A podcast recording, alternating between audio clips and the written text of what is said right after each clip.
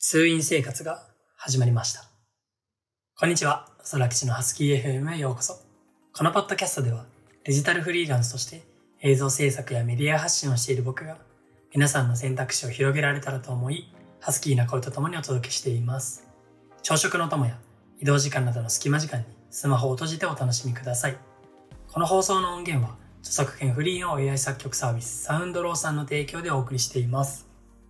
はい、皆さんおはようございます。と2日間ほどあのこのポッドキャストの更新が、えー途絶えてしまって、えー申し訳ないなと思っております。ちょっとね、あの今日話す内容のことだったりとか、いろいろとあの予定が入っていたりして、ちょっと収録することができずにいたんですけども、で、この2日間にいろいろあんなこと話したいなとか、こんなこと話したいなとかあったんですけども、それよりもね、今話すべき話題はもう何と言ってもこれしかないということで、はい。と私ですね、まあ、インスタのストーリーとかね、ツイッターで見た方もわかると思うんですけども、あの、ちょっと不良の事故と言いますか、まあ理由はね、伏せておくんですけども、あの、足首をね、捻挫してしまいまして、しかも結構重い捻挫なので、あの、まあ、人体の方をね、結構傷つけてしまっていて、なので今足にギプスを巻いて、あの足がね、曲がらないように固定している状態ですね。よくあの骨折した人とかがやるみたいな、そういう状況になってます。で、あの、毎日病院に通って、ちょっと経過を見ながら治療していくっていう状況になっていて、結構ね、不自由な感じの生活を強いられているっていう状況なんですけども、一応ね、現場でその起きた当時は、まあ僕もね、一応医療学生なので、あの、迅速な応急処置だったりとか、あのね、適切な感じに行ったこともあって、そこら辺の処置とかに関してはすごい評価されて、なので、経過に関してはすごいいいと言われているんですけども、と、その反面ね、僕も医療学生だから、あの、ひねった瞬間にも、あ、これは結構、かかるなと、わかる部分もあって、まあ、もともと捻挫癖っていうのもあるんですけども、あ、これはまあ2週間ぐらい多分、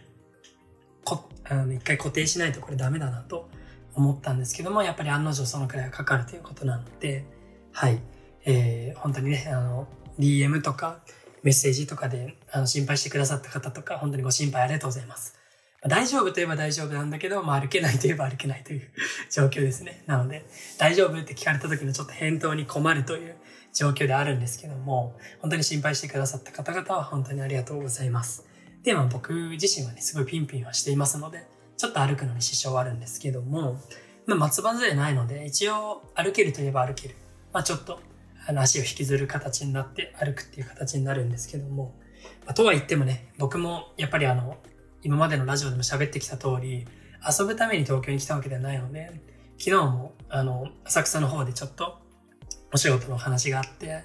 浅草って今僕が住んでる上北沢、杉並区からだと結構遠いんですよね。電車とか徒歩を使って50分ぐらいかかるんですけども、その移動をね、まあ、やらざるを得ないということで、昨日も気合で、まあちょっと足を引きずりながらですけども、浅草の方のオフィスに行ってきて、いろんな仕事の話とかしてきたんですけども、あの、これはね、先生にバレたら、病院のね、先生にバレたら、ちょっとお叱りを受ける部分ですけども、まあ、そこはね、ちょっと医療学生らしからぬといえば、らしからぬことですが、まあちょっとしょうがないなと思ってる部分もあるので、そこら辺はちょっと、あの、うまく線引きしながらやっていかなければいけないなと思っております。その分ね、家ではしっかりアイシングしたりとか、薬もちゃんと毎日飲んでとか、そういう感じであの、一日も早く治るように努めていこうと思います。で、まあ、こんな感じで、あの、僕は今不自由になってしまったわけで、まだね、東京に来て13日目、まだ明日で2週間なんですけども、えーいきなりこのスタートからね、ずっこけてしまったということで、まあちょっとね、回想させてほしいんですけど、僕が高校の時もね、大学の時もなんですけど、なんか新生活始まった時、僕大体怪我するんですよ。しかも足のね。うん高校の時も、あの、僕ね、野球部入ってたんですけども、結構野球強い公立高校だったんですけど、あの、入学式始まるあたりかな？もう始まってすぐぐらいから僕はありがたいことに2軍の試合に出していただいて、もうね、結構いいスタート切れてたんですけども、その時もあの、高校入ってすぐの体力測定があって、そこで50メートル走を本気で走って、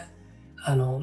そこで肉離れをしてしまうというね、感じになって、もう練習に参加できなくなって、あの試合も当然しばらく出れなくなるみたいな、そういう感じの高校生活のスタートでしたし、あと大学生活の時も、あの、僕たちの学部は、あの、交流を兼ねてバレエ大会があるんですよね。5月ぐらいかな。忘れたんですけど、バレエ大会があって、それも僕優勝したんですよね。あの、1年生の時に優勝したんですけども、優勝決めた後にちょっとおふざけでやってるバレエで、あの、足をひねってしまいというか、ちょっと先輩の足に乗ってしまったんですよね。着地する時に先輩の足に乗ってひねるっていう感じで、バスケとかだと一番痛いとかって言われるやつなんですけども、それでも、あの、1ヶ月近く松葉杖とかギプス固定になって不自由な生活をしたりとか、そういう感じで僕はなんか、あれなんですよね。なんか新生活が始まると大体足を怪我するという、なんかジンクスというか、そういうものがあるんで、まあ今回もそんな感じか程度にしか思ってないんですけども、はい、次ね、新生活するときはちょっと足の怪我には気をつけてサポーターしたりとか、ちょっと激しい運動は徐々に慣らしていくとか、そういう感じで配慮していこうと今は思ってるんですけど、多分忘れてるんでまたやるかもしれません。はい。そんな感じのジンクスがあるので、まあ僕と、まあ怪我っていうのはね、切っても切れないというか、それがあったからこそね、医療系に進んだっていうのもあるので、うん。まあ今後もね、この怪我と付き合っていきたいと思ってるんですけども、じゃあこの、まあ2週間近くあの行動がちょっと制限されるわけなんですけども、じゃあ何をしていこうかと考えたときに、まず一つね、あの、この、まあ2週間近くでちょっと頑張りたいなと思うことがあって、それがまず一つはこのポッドキャストですね。このポッドキャストを毎日更新しようかなと思っております。うん。ただでさえね、その動けないから、外に撮影に出たりとか、いろいろ活動とか営業とか、動き回るのはきついので、しかもね、あの、なんだろう、最近、やっぱいろいろ、ま、シェアハウス内、この上北ハウス内のコミュニティだったりとか、自分の仕事もそうです。ちょっとインプットが減ってるっていうのがちょっと感じているので、知識不足の部分もね、今あるなと思っていて、もっともっと知識取り入れて成長していかなきゃなって思ってるので、このポッドキャストをね、毎日更新するためには、毎日インプットして、それをこういう形で、音声でアウトプットしていかなければいけないと思うので、そういう感じであの、この2週間近くはね、あの、知識にインプットを多く当てる時間にしようと思います。しかもね、このポッドキャストは毎朝撮ることによって習慣にもなるので、そういう感じでね、有効活用していけたらと思っております。はい。そんなね、感じで僕の、えー、不自由な生活が始まったわけですけども、うん。でもね、こういう、なんだろう、前にも言った通り、この上北ハウスっていうのは、まあ、共用スペースもあって、すごい住民の方々も助けてくださるので、ご飯作ってくださったりとか、何か買ってきてくださったりとか、おんぶしてくれようとした人とかね、結局できなかったんですけど、とか、そういう人いっぱいいるんで、うん、非常にね、あの、この環境に来てよかったなと思っております。で、まあ、ちょっとね、最後に音声コンテンツの今後みたいな話をちょろっと触れて終わりにしようかなと思うんですけども、あの、今日もね、キングコング西野さんのボイシーでも言ってたんですけど、あの、ボイシーの MAU ですね、マンスリーアクティブユーザー。だから日本語で言うと月間の、えっと、アクティブな、アクティブって何だよ。あの、利用者が今250万人突破したらしいんですよね。そう。ボイシーを月間で使ってる人がまあ簡単に言うと250万人突破したという話で、これって結構すごい数字で、じゃ比較対象がないとわからないと思うんですけども、じゃあ TikTok の MAU はどのくらいかっていうと、これ950万人なんですよ。あんなに人気な TikTok で950万人ですよ。だからまあ割合にすると4対1なわけなんですよ。本当に TikTok ユーザーを、あの、なんだろう、5人集めたら、その中の1人は、ボイシーやってる。これ合ってんのかな、あ、そのくらいの割合って感じなんですよね。うんまあ、もっと LINE とか Twitter、Instagram とか Facebook は多いんですけども、とはいえ、もう本当に、なんだろう、大きな SNS と、あの、比べられる領域にボイシーが入ってるんですよね。もちろん他の音声メディアもそれに乗じて上がっていくとは思うんですけども、そういう感じであの、結構な方がね、音声コンテンツっていうのが身近に感じられる今状況にあるっていうことなので、僕もね、今後この配信を大事にしていきたいと思ってますし、